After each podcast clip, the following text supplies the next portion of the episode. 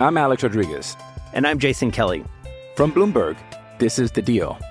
Each week, you'll hear us in conversation with business icons. This show will explore deal making across sports, media, and entertainment. That is a harsh lesson in business. Sports is not And, as uh, simple you know, I- as bringing a bunch of big names together. I didn't want to do another stomp you out speech. It opened up so many more doors. The show is called The, The Deal. Listen to The Deal. Listen to The Deal on Spotify. Your source for Big Ten talk. It's off tackle empire.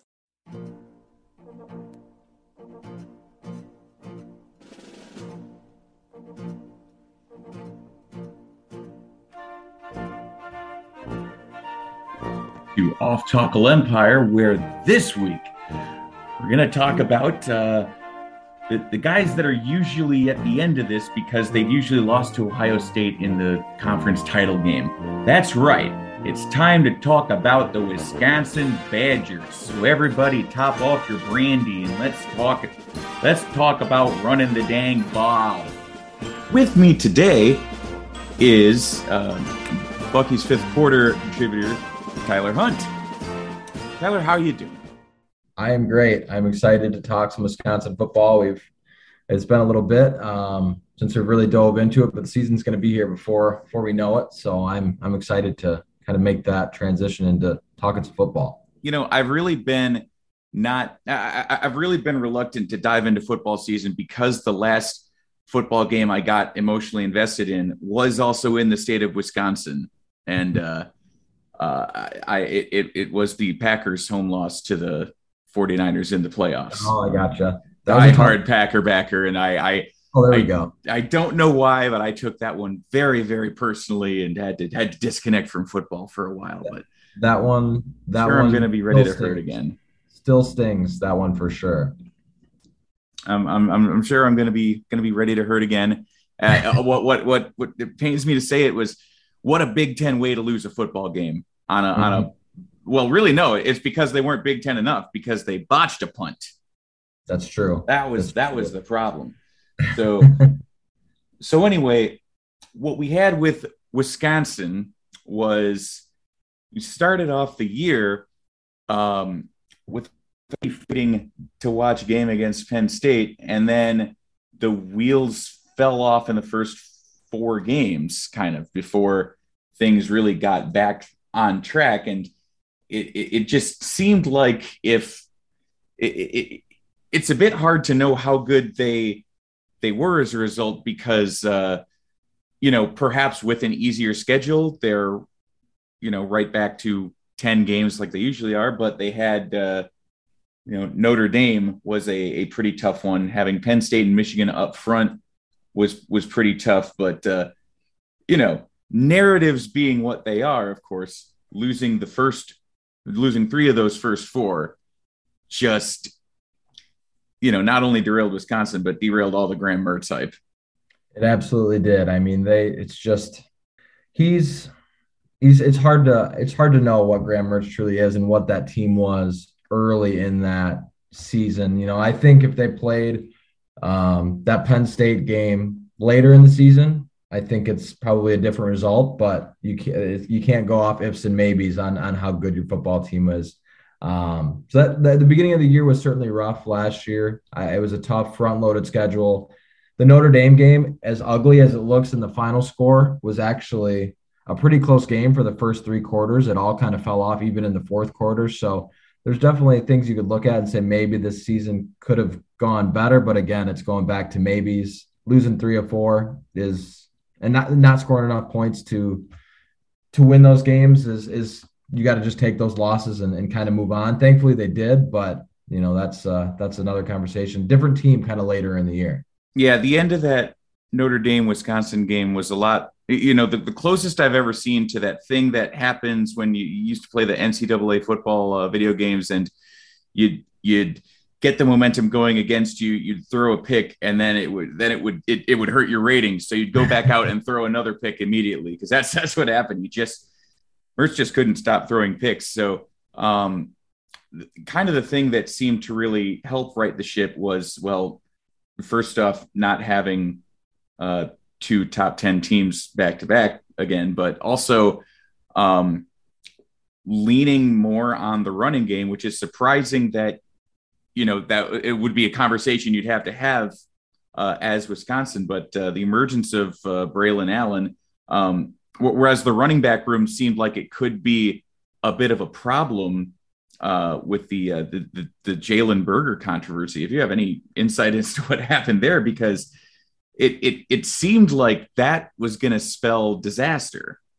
Yeah, that running back room, it, it, did. It seemed like you know Braylon Allen originally was a recruit that they had plans for either outside linebacker, middle linebacker, even safety at one point. So they when he got to school, they're like, we don't even know where he's going to line up, and he ended up being you know one of the best running backs in the country in a matter of seven eight weeks. So that one they got lucky, I think, with with him turning out to be a, a pretty good running back.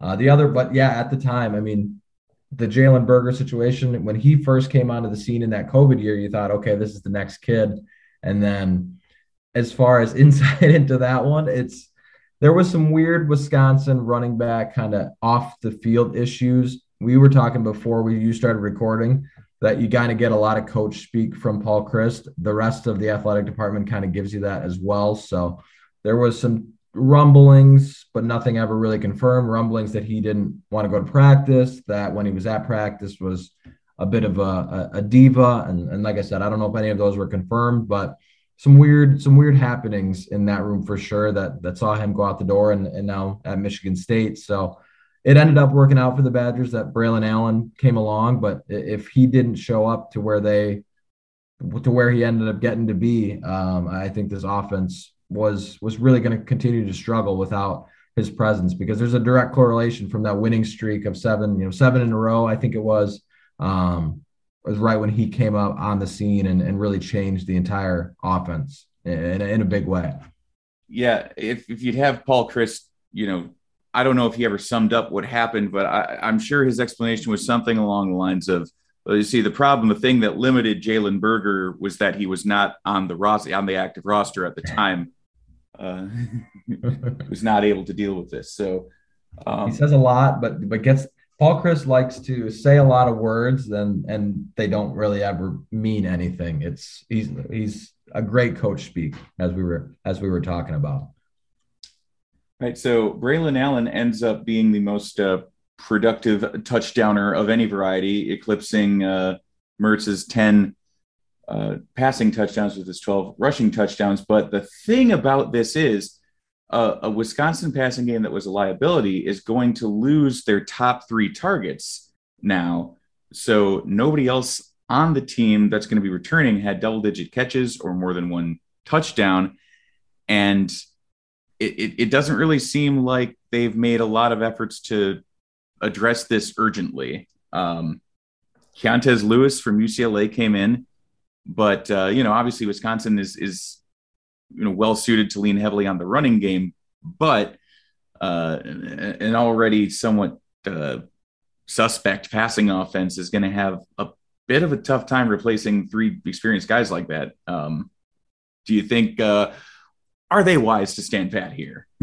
yeah, that, the wide receiver and tight end room is an interesting one because you look at it. I mean, like you said, you know, Ferguson gone. It was a great player for years, um, which is he's also Barry uh, Alvarez's grandson. If you guys didn't know that, um, um, Danny Davis gone. Kendrick Pryor, you know, a, a, senior guy that's gone but battled injuries over his last couple years. He kind of was not on his way out, but his presence wasn't super felt um, over even the last couple years. So it's it's an interesting wide receiver room where they don't have a lot of proven talent um, that they're going to be able to lean on.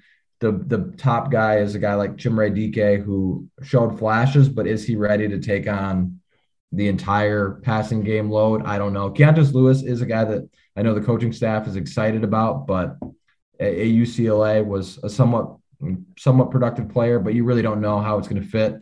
Um, and then beyond that, there's some young guys like Markus Allen is an up and coming fresh or you know redshirt freshman wide receiver that they like, but again, we haven't seen it in any meaningful snaps. So it's it's going to be an interesting room. I think better quarterback play will make that room look a lot better. But when you look at what they had last year, it's it's tough to replace all three of those players. I mean, Jake Ferguson's they don't have a, a replacement anywhere close to what Jake Ferguson brings to the table in the run game, blocking, in the pass game, catching.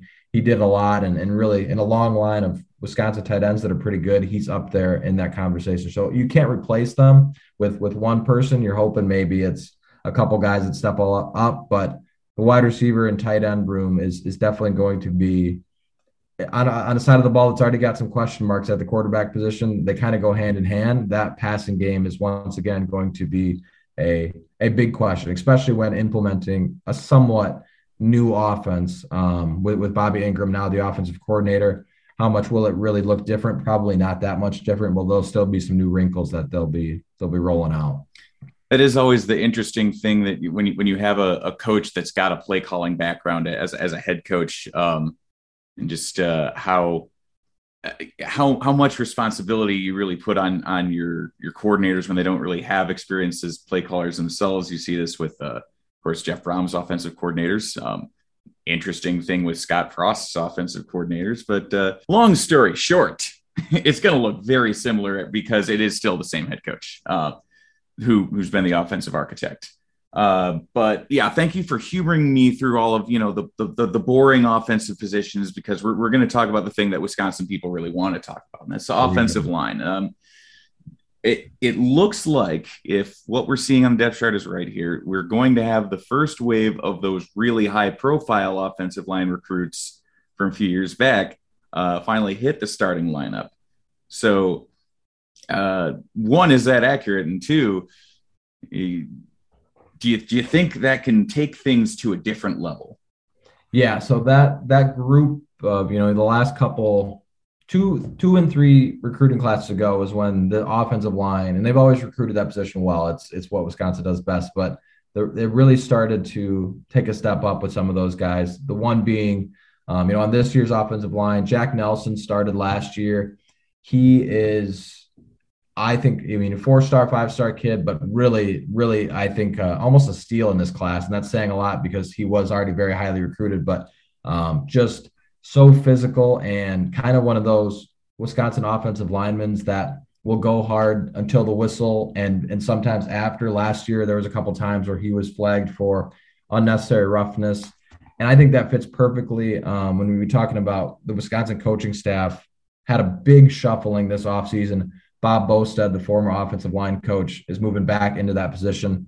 And he had some pretty, pretty nasty offensive lines when he was a part of it. So I hope that change will really, you know, him being the offensive line coach will bring that kind of out of some of these high profile recruits. So you're going to have Nelson, you'll have some other guys. Tippmann, Tyler Beach was a surprise return as a senior, um, but he he'll give you quite a bit. Logan Brown um, is one. He was, you know, according to 247, he's the highest rated recruit in, in Wisconsin history, but we really haven't seen it um, quite yet. It's kind of put up or shut up time for him now that he's going to have a legit shot at that right tackle spot. So I think this offensive line has the chance to be really, really good, and, and it should help the running game, which was already pretty good. But they're still going to need some guys like a Logan Brown, um, to really take that step up and be what the recruiting rankings say he's going to be. Um, because really, we haven't you haven't seen Logan Brown other than if you go to practice, that's all you see of him. And there's been times where he's looked good at practice, but it's it's time to see what he can do on the field. And he'll probably be at that right tackle spot. Nelson will likely be at that left tackle spot. So those are your two, you know, pillar pieces that you built on the last couple years, and we'll see how they uh, translate out because I will say this of the teams in the Big Ten West, and there's a surprising amount that were mostly running oriented offense that are losing most of what little receiving production they had. I think of four off the top of my head. There's Wisconsin, Iowa, Illinois, Minnesota. Uh, Wisconsin would seem to me just to have the best upside at the offensive line position. First, you have um, you know uh, a great stable of backs with uh, with Minnesota, but uh, you know, Iowa or Wisconsin seems to me to be the one that, uh, as far as the offense, you know, how good can the offensive line be? The ceiling seems to me to be the highest there. Um, of course, it was kind of an uh, an interesting game to watch from a Wisconsin perspective when they they they did play Illinois because you saw Illinois just immediately go to the pass for whatever reason and uh, instead playing themselves out of the game in the exact same way that Wisconsin had played themselves out of the last two games by yeah. throwing the ball a lot when, you know, even if the other team knows that's all you can do, it's still more effective than this is Big Ten West football. That's just what we do here. And until they do scrap divisions, I believe probably in 2024, uh, sorry, the rest of America, you're just going to have to get hip to this. You're just going to have to learn to appreciate it. You got two more years of it. So strap in because it's coming and it is going to be hot and heavy, very sweaty, big meaty men slapping meats. That's exactly what it is. It's beautiful. It's a beautiful game when you understand it, right? Absolutely, much like the uh, the sea lion mating ritual. Uh, truly a, a, majestic sight to behold. So, uh, of course, another one of those assembly line positions for Wisconsin is the uh, linebacker, uh, where Jack Sanborn, uh, Leo Chenal, who I, I still think is the most underrated of the linebackers we had last year. Just uh, you know, to borrow a soccer phrase, he was here, he was there, he was every fucking where, right? Um, uh, Nick Herbig is the kind of the returning anchor for that group, but uh, it it it's kind of like an Iowa offensive line thing where you, you might not necessarily, it, uh, unless you're you're deep into the depth chart uh, all the time habitually, you might not necessarily know who's going to be the starter, but you could reasonably assume that they're going to hold it down pretty well. So who who are going to be those guys? Yeah, it's it's kind of a handful of guys right now, and and a lot of them. When you talk about Chenal and Sanborn, you're going to have a lot to replace. I mean, 220 some, 215, 220 tackles last year that they're going to have to step up, and and the guys that are in that mix are guys that have not seen the field in in any big meaningful minutes. So it's going to be kind of a, a competition um, between uh, a junior named Tatum Grass, who the coaching staff really likes, kind of coming along well. Uh, Muma Njongmeta is another one. I think he's likely a backup right now in this competition. I don't think if you're talking, you know, it's probably a group of four or five guys. He's probably got the furthest odds out, but talent guy that they think can develop into something. He didn't start playing football until I think his junior junior year of high school. Um, so still very raw player. Um, the other ones on the inside, Jordan Turner is a guy that I've I've really liked. I think he could be uh, the starter next to Grass. Um, and then beyond that, there's a couple other wild cards that you could see in there. Um, Spencer Lytle was a guy that was on the outside. They're moving him inside, and he was a pretty good outside linebacker. So you would think they're moving him for a reason um, because he's talented. They're going to want him on the field. So I'd say of the four, it could be any combination, and, and likely, you know, the last couple years, they've had it where they've leaned on Sanborn and Chenal for 99% of the snaps. If they were breathing, they were out there. You might have it this year more where it'll be a, a group of collections, especially early. You know, this year it's nice for Wisconsin because the schedule is much easier in the front where you can kind of work your guys in, feel who you're good about before you get into that beautiful game of Big Ten West football. So, any of those names I could see being a starter. Who it's going to be right now is, you know, odds on favorite is, is Grass and, and probably Spencer Lytle, but it's really a, a crapshoot as to who will be on the inside. Outside, they've got a, a good amount of talent, and, and Herbig, um, CJ Goetz is probably the other guy on the outside, but that's kind of that second outside linebacker spot's a little bit uh, of a competition as well. Yeah, and, and that's an interesting point you bring up about the schedule because, uh, you know, we'll, we'll get into this in a second. Uh, Wisconsin's going to have some real problems replacing the secondary. But when you, you talk about whole receiving core, a lot of linebackers in the secondary, kind of a lot more new faces than we're used to seeing from Wisconsin. However, the first three games are Illinois State, uh, Washington State, New Mexico State. So, uh, you know, the first and the third there are FCS level teams. New Mexico State's just, uh, I mean, they were out in the wilderness. I, I don't know. Are they, they're still independent now, I believe, right? Yes, I believe. Uh, so. Yeah, so uh, they're. I don't know what their future plans are, but they are literally where UConn was a couple of years ago, as far as just having been uh, left out in the cold. They're not independent for the same reasons Notre Dame is independent. Let's put it that way. Um, and uh, sandwich in between there is Washington State. It's kind of tough to know what they're going to be like since they're uh, you know, since their air raid coach decided to walk away from an enormous contract and his team instead of, you know, getting a shot like a like a toddler. Um, so it, it, it was weird. There was a point in time where Washington State, without a head coach, had a chance to win the Pac-12 North. Yeah, uh, they went on quite a. It would have been quite the story, but uh, it, it is really hard to know what they're going to be like. Um, of course, you know, as as I mentioned, uh, Caesar Williams, Faion Hicks, Scott Nelson, Collin Wilder, all gone. Um, but that is also the positional area where Paul Chryst went to the portal the most heavy. Yes, yeah, they they got active in the transfer portal at really only at, at cornerback and um, yeah, wide receiver, which we talked about earlier.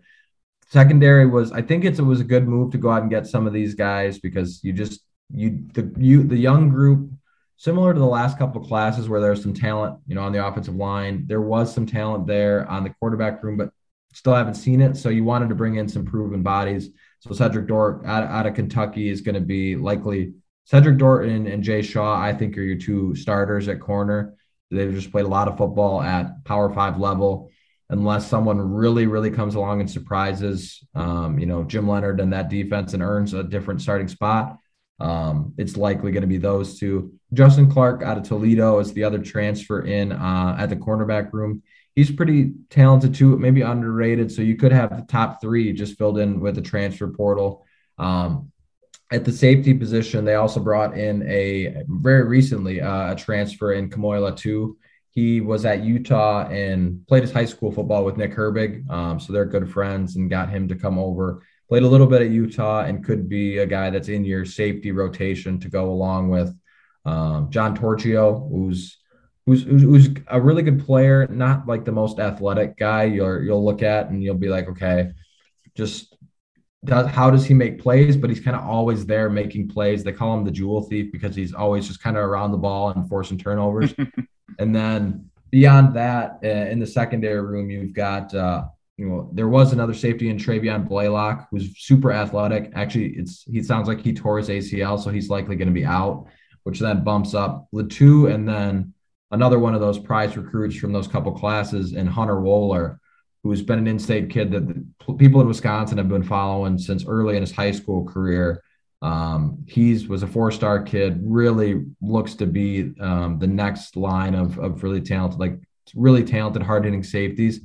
He might be into almost a starting role now, next to John Torchio and and the two maybe battling it out and having a three-man rotation in that safety room. So there is a lot gone there, but if some of these transfers work out and if Wohler and, and and some of these guys project to where Wisconsin thinks they can be, I think the secondary, while being coached up by Jim Leonhard, still should be pretty good. But to the naked eye, if you don't know some of these names, it certainly can look a little bit more, I think, more concerning um, than maybe what it'll be. Hopefully, it'll be better than than what it looks. Because right now, you look at you know if you if you got the Phil Steele magazine or the Athlon magazine, it looks looks pretty naked um, on that depth chart.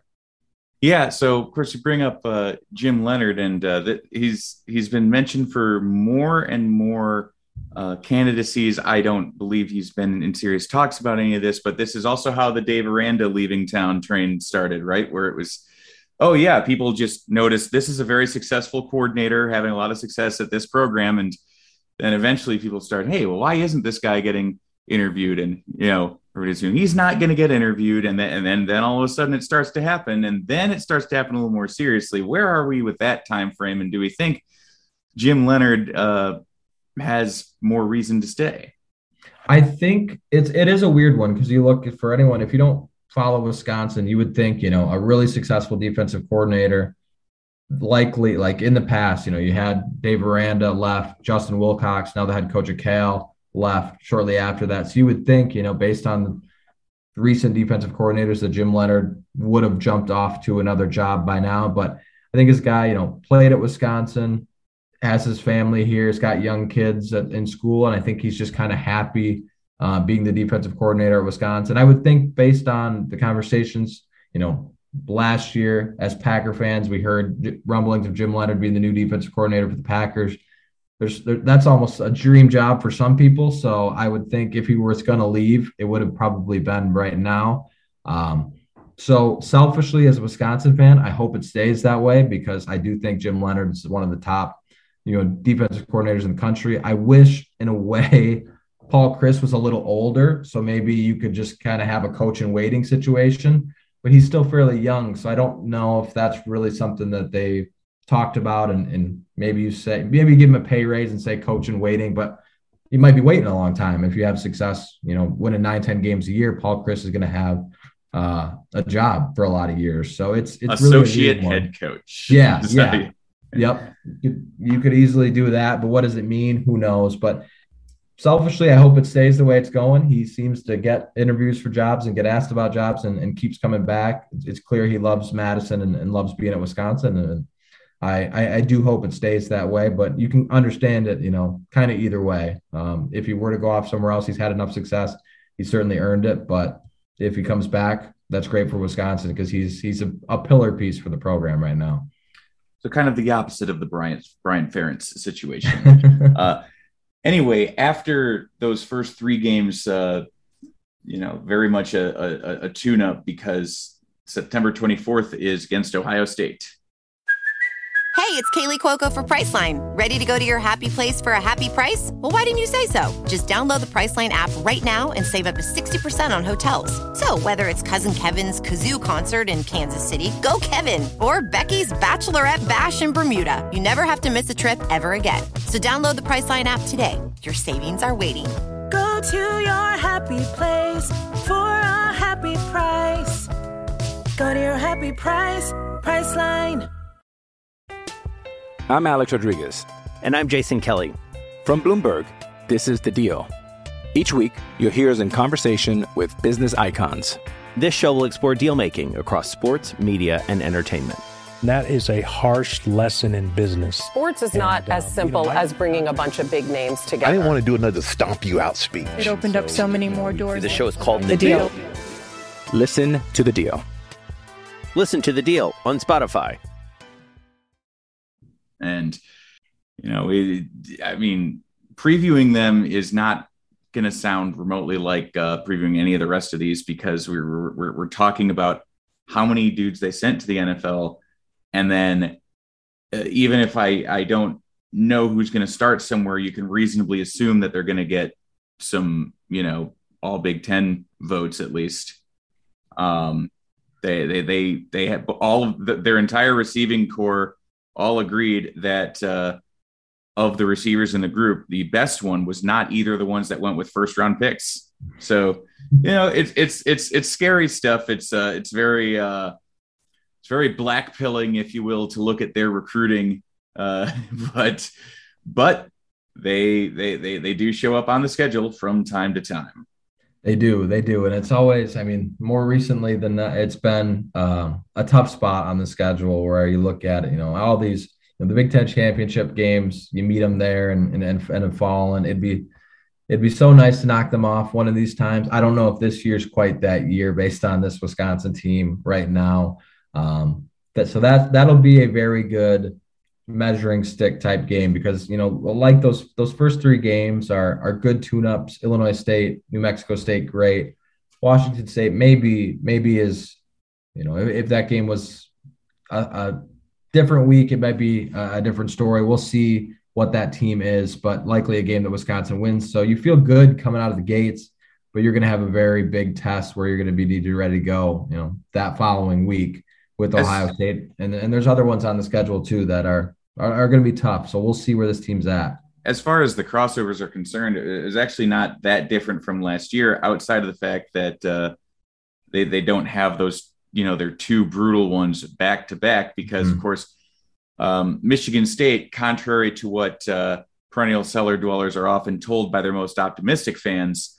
Uh, they got to spend one year in purgatory, and that was 2020. And, and then they just got to suddenly be extremely good again, which uh, uh, of course, chaps my ass to absolutely no end, but uh, they they're going to show up on the schedule after Wisconsin uh, presumably tramples Illinois and Northwestern as they've done several times in years past. Um, that seems to me to be another one of the tougher, you know, one of the taller orders on the schedule before then the uh, the four of the last five are division games that Wisconsin could potentially lose. Um, I would expect them to be favorites in most of these games, but you have Purdue, then you've got you got Maryland. So, so at home against Purdue, then at home against Maryland, and then uh, road games against Iowa and Nebraska, and then at home for, of course, the X. Um, it feels like, based on the fact that on paper Nebraska has a team that could compete in the top of this conference. Purdue's coming off a nine-win season. Uh, Iowa and Minnesota are just, and Wisconsin are basically all eight and a half win Big Ten West teams. Um, it it seems like an awful lot of uh, you know the, those last three weeks are going to be pretty chaotic as far yeah. as the top of the standings go. Yeah, the the the schedule, while I, I, certainly think it's better than last year when you look at you know those early games, you know, all sandwiched in the front, um, and then Wisconsin got to go on that run. This year, you're going to have hurdles all throughout the schedule. I mean, the the, the non conference stuff's a lot easier and that's great. But and yeah, you'll pick up likely at least two, three wins in that, but you've still got to make sure that your team's ready to go because that Big Ten schedule, Ohio State, Michigan State, two incredibly tough games, but that back of the schedule is almost just as tough with the collection of games and road trips that you've got. You know, going to Kinnick is is always a tough one. Wisconsin's had success there in recent years, but it's always a 14 to 10, 20 to 10 type game where it's it's going to come down to two, three plays, whichever defense makes a makes a turnover, forces a turnover, whichever offense breaks a run. That can go either way. Nebraska, they've had a lot of success at Nebraska. Recent, you know, they they've always done well playing that game, but they're getting better, and it's always a nervous one on the schedule because eventually they're they're going to get picked off by by a, a team like that. Minnesota rivalry game. Doesn't matter where it's played. It's always uh, a competitive game. I know the last you know 15 years it's been dominated by Wisconsin, but these last three four years have all been you know relatively tight, close games, tight matchups. So that one they're they're all going to be tough in their own right. I mean, it's the Big Ten West. All the teams are generally pretty even, and that makes for even and, and tight games. But that's also what makes it fun. This division, I think, is is pretty wide open. Uh, you know, I, am as a Wisconsin fan, I think it could go six, seven different ways in the Big Ten West, and that's kind of what we've seen for years now. So it'll be interesting. Yeah, there was a there was quite a long, basically for the entire existence of the Big Ten West. Uh, we've seen you know article after article from various publications, kind of breaking down. Well, look, there's not really a clear favorite because when you look at every team's case, so you go through every team's case, and then you conclude, well, uh, everyone, anyone could win the Big Ten West except Illinois, right? That's always we had an acronym for that. Of course, now you lump Northwestern in there. Um, uh, Illinois would have to. they'd have to do an awful lot to their passing game to, to, to be competitive. Although I will point this out, uh, the two weeks prior to them playing at Wisconsin, they have a bye and then a Thursday night game against Chattanooga. So, knowing Bret Bielema's history after byes, eh, it, it, could be an interesting one to watch. I would certainly hope that they'd have a better showing than they had last year, getting zero points. Um, but yeah, I mean, Wisconsin is uh, Wisconsin is a team that, in our previews on the podcast, there were a bunch of years where we predicted this was going to be the year that they fell off and then they just got better. And then the year we said they were going to have their best team ever, uh, they kind of fell off. And, uh, um, well, I don't know if they fell off. They didn't really because that was 2019. They lost two games and they still ended up in the Big Ten title game. But uh, um, I, I think it was because going into that year, we uh, we thought they could beat Ohio State, and uh, mm. it, it, seems that you know with a bit of a of, of, a reshuffling, they, it seemed like 2019 should have been the kind of the peak of the wave of that program. It's a stable program, so it's got ebbs and flows, but um, could be building to another one soon. But of course, there are uh, definite things to iron out. Where do you see their record ending up? I think this year you're looking at uh, as a Wisconsin fan, and I try to be as realistic. I mean, every year you go into the season as a Badger fan, you feel like it could go really well and they could win 10 games and be in the Big Ten West champ or Big Ten West winner and, and go to the Big Ten championship and get beat by two touchdowns by whichever respective East team wants to do that. Um, I think that is very much a possibility. I also think that a eight and four season is is quite a possibility. I think there's just so much unknown about this team going into it that it really could end up in any of those. I don't think the, the wheels are going to completely fall off and you're looking at like a six and six team or anything like that. I think there's plenty of talent here. And I think they'll get some things shored up that are maybe question marks right now. And more so critically to me, I think that the biggest issue their defense is going to have being the inexperience in the secondary. There's only one team in the division that can take advantage of that, and that's Purdue. They don't play right. them till till later in the season, right? Uh, uh, the only other team for which that would be a problem is Ohio State, and it kind of wouldn't matter who you put in there on the secondary; they would have a big problem. Mm-hmm. So exactly. So exactly. that's the thing. It's it's a good matchup. Strate- like the issue that Wisconsin's going to have on defense is is probably if you're going to choose an issue to have an issue where you're where you're you're maybe not as uh, as comfortable or experienced. Secondary is where you want to do it. Yeah, exactly. division. Yeah, I think I think that that plays into really what this this team could take advantage. I mean, that early season schedule will get you some secondary guys, and like you mentioned, you're gonna, you know, I'll, I'll, going through the schedule, I'm gonna just chalk that Ohio State road trip up as a loss. So you're looking at a three and one start, and then after that, unfortunately, they play at Northwestern, which I know Northwestern stinks most years, but Wisconsin playing at Northwestern is a house of horrors, and they just never show up for that game. So it's always a scary one. Michigan State, you could see them. I, I think there's plenty of places in the schedule where you can see them getting picked off. I'd say, at, you know, at the height of the team, 10 and 2, at the worst, 8 and 4. So I, would probably split the middle and say this is a, a 9 and 3 football team, which is kind of on par for Wisconsin and will make some fans happy. Some fans will want more and and we'll just continue on this roller coaster of Wisconsin football, which is you know ten wins, go to the Outback Bowl and and and see if you can win one. Oh, ultimately, the math we have to do is figure out just how many Big Ten West teams are capable of finishing eight and four. So anyway, uh, that's the uh, oblong shaped ball aspect, but it's time to round ball rock because currently on this podcast, uh, this is the only episode where we've had two fans of Big Ten champion teams and no fans of of teams that did not win the Big Ten. So that's good stuff. Uh, the difference between Illinois and Wisconsin is that Illinois had some pretty lofty preseason expectations, whereas Wisconsin's preseason expectations were um, uh, are, are, we going to have a new coach in the wake of that whole mutiny incident?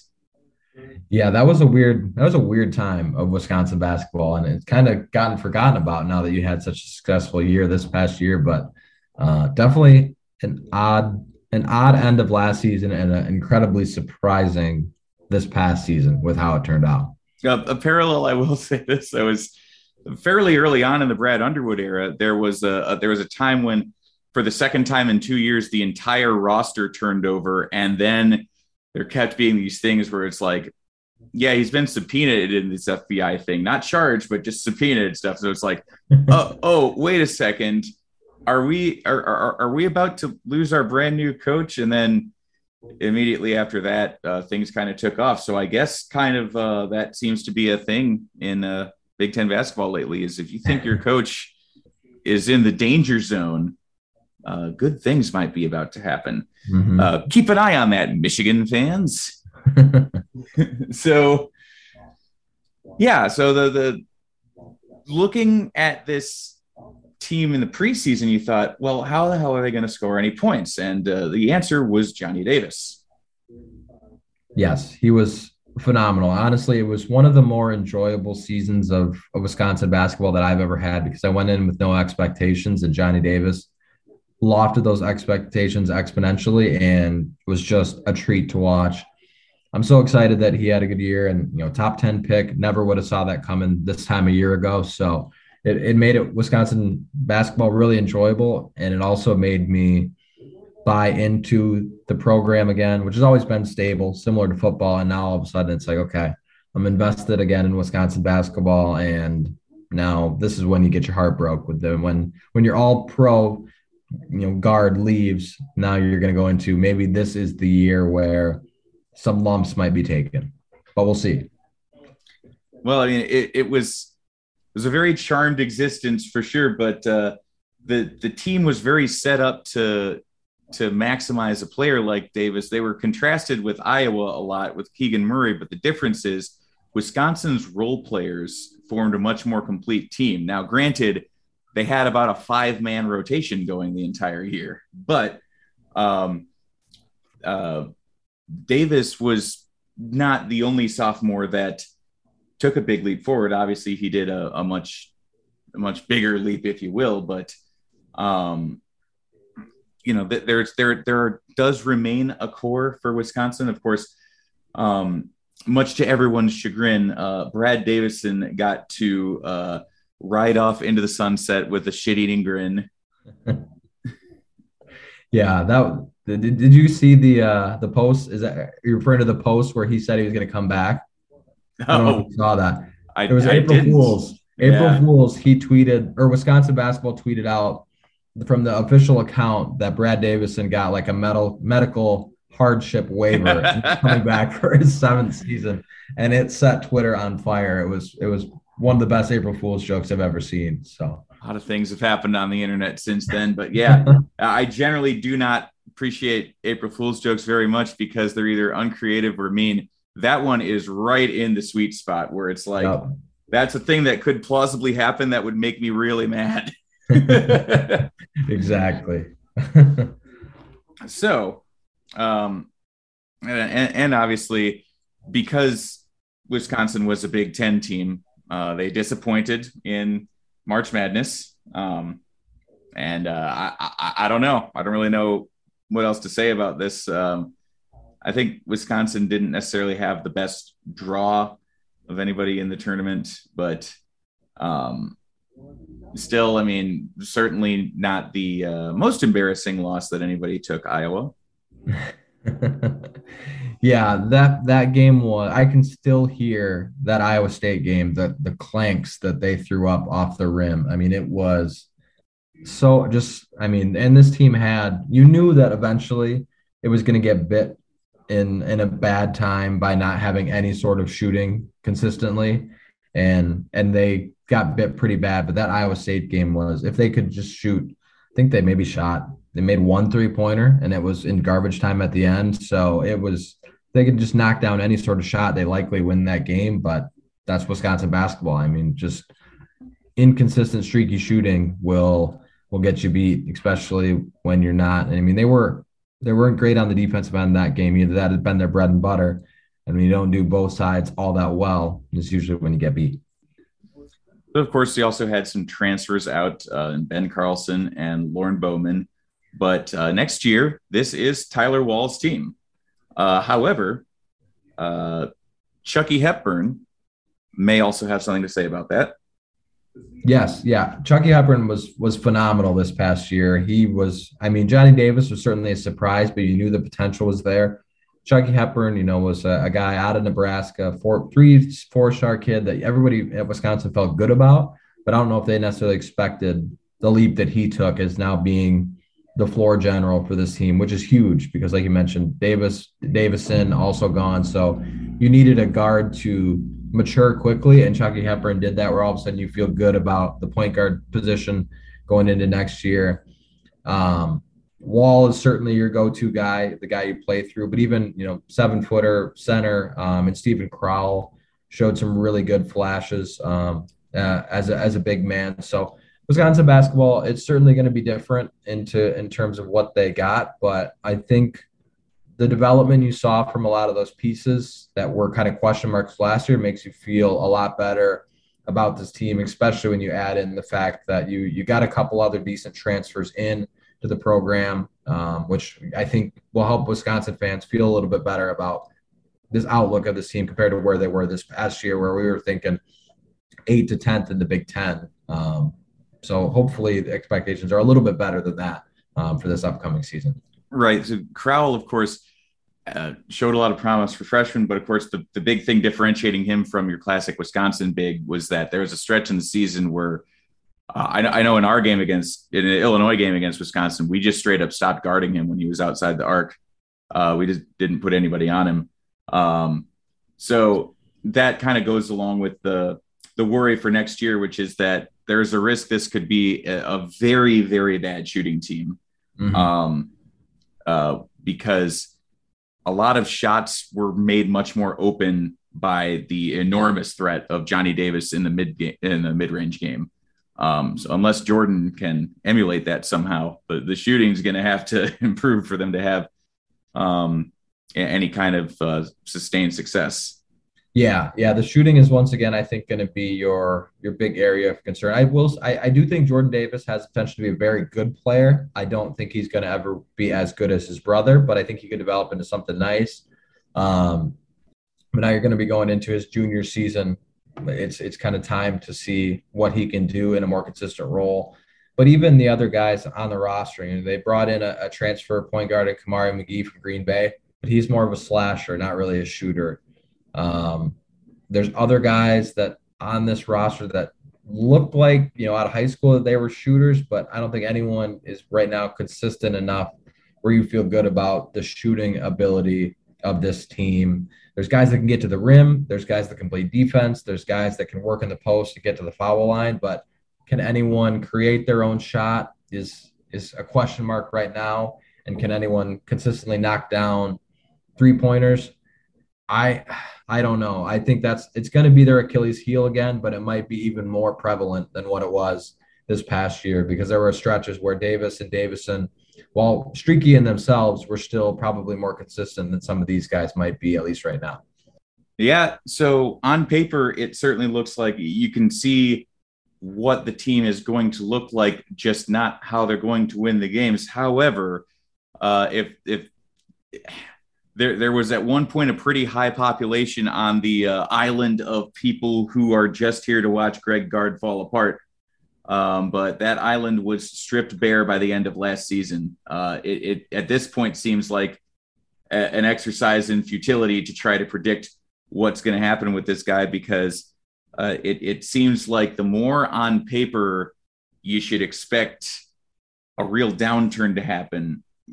Uh, Greg Gard's just come up with something Exactly. It's it's it's kind of weird how similar Wisconsin football and Wisconsin basketball can be because eventually you think, okay, we've had, you know, the the football team nine, 10 wins for quite a long time. Basketball team, you know, up until a few years ago, 20 some years of making the NCAA tournament, consistent program year in and year out, despite the talent not always being there. So I think this year will once again be a team that could surprise some. I think they'll still be a fun team to watch if expectations are tempered similar to where they were last year. I think this could be a really fun basketball team. I'm not going to sit here and say that this team is going to be what it was last year and winning the Big Ten and, and looking like a team that could possibly make a run.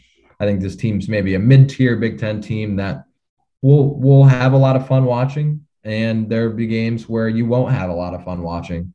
But that's that's just the nutshell of Wisconsin basketball, and, and, and that's the way it's been for for for a, a, good amount of time, and and we'll see if they can make a little run in March. But if they do, if they don't, it's it's not the end of the world, I guess. After last year, you just cannot at this point rule out Wisconsin as a Big Ten title contender. How are they going to do it? I have no idea. Yeah. Yeah. But it's too early to rule them out. The Big Ten basketball is going to be chaotic. Uh, next year with a, an, an, awful lot of turnover. Uh, of course, you know, then it's going to get crazier after that because uh, then you're going to have two more teams and Mick Cronin, Big Ten basketball coach, if he lasts that long. um, so Which he seems like a Big Ten guy. Like I think that he seems like a Big Ten basketball coach through and through. Never. Yeah, if we were going to absorb, if we are going to absorb Pac-12 teams for their football coaches, though, I'm sorry, it should have been Stanford and David Shaw first and last. Mm-hmm. That is the Absolutely. most Big Ten football coach um, maybe in America.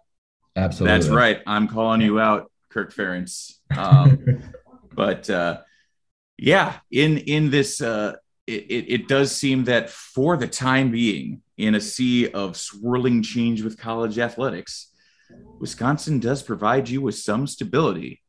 We'll see how that progresses. Um, of course, we'll know that the end times are here if they start airing it out to any success uh, against a team that's not coached by Lovie Smith. That, that'll be a, a, a sign to maybe maybe make sure your panic room is fully stocked. Yeah, there you go. Yeah, if the Wisconsin comes out in a five wide set and starts chucking it around, then it's time to hit the panic button a little bit. All right. Well, thank you once again for joining me. And this is uh, Tyler Hunt of Bucky's Fifth Quarter. We always like to support the other, uh, well, you know, the actual team blogs and stuff. We kind of exist in this uh, in this weird uh, ether space where sometimes I'm not sure if uh, corporate knows that we're still here, um, and I kind of kind of like it that way because because they, they if they did notice we were still here, they they might choose to correct that mistake. All right. I appreciate having me. It's it's been a lot of fun to to talk some football and, and some basketball too. Um, I, I really enjoy the work you guys do as well. All right, and uh, one last thing is go pack go. Go pack go. Absolutely. Right.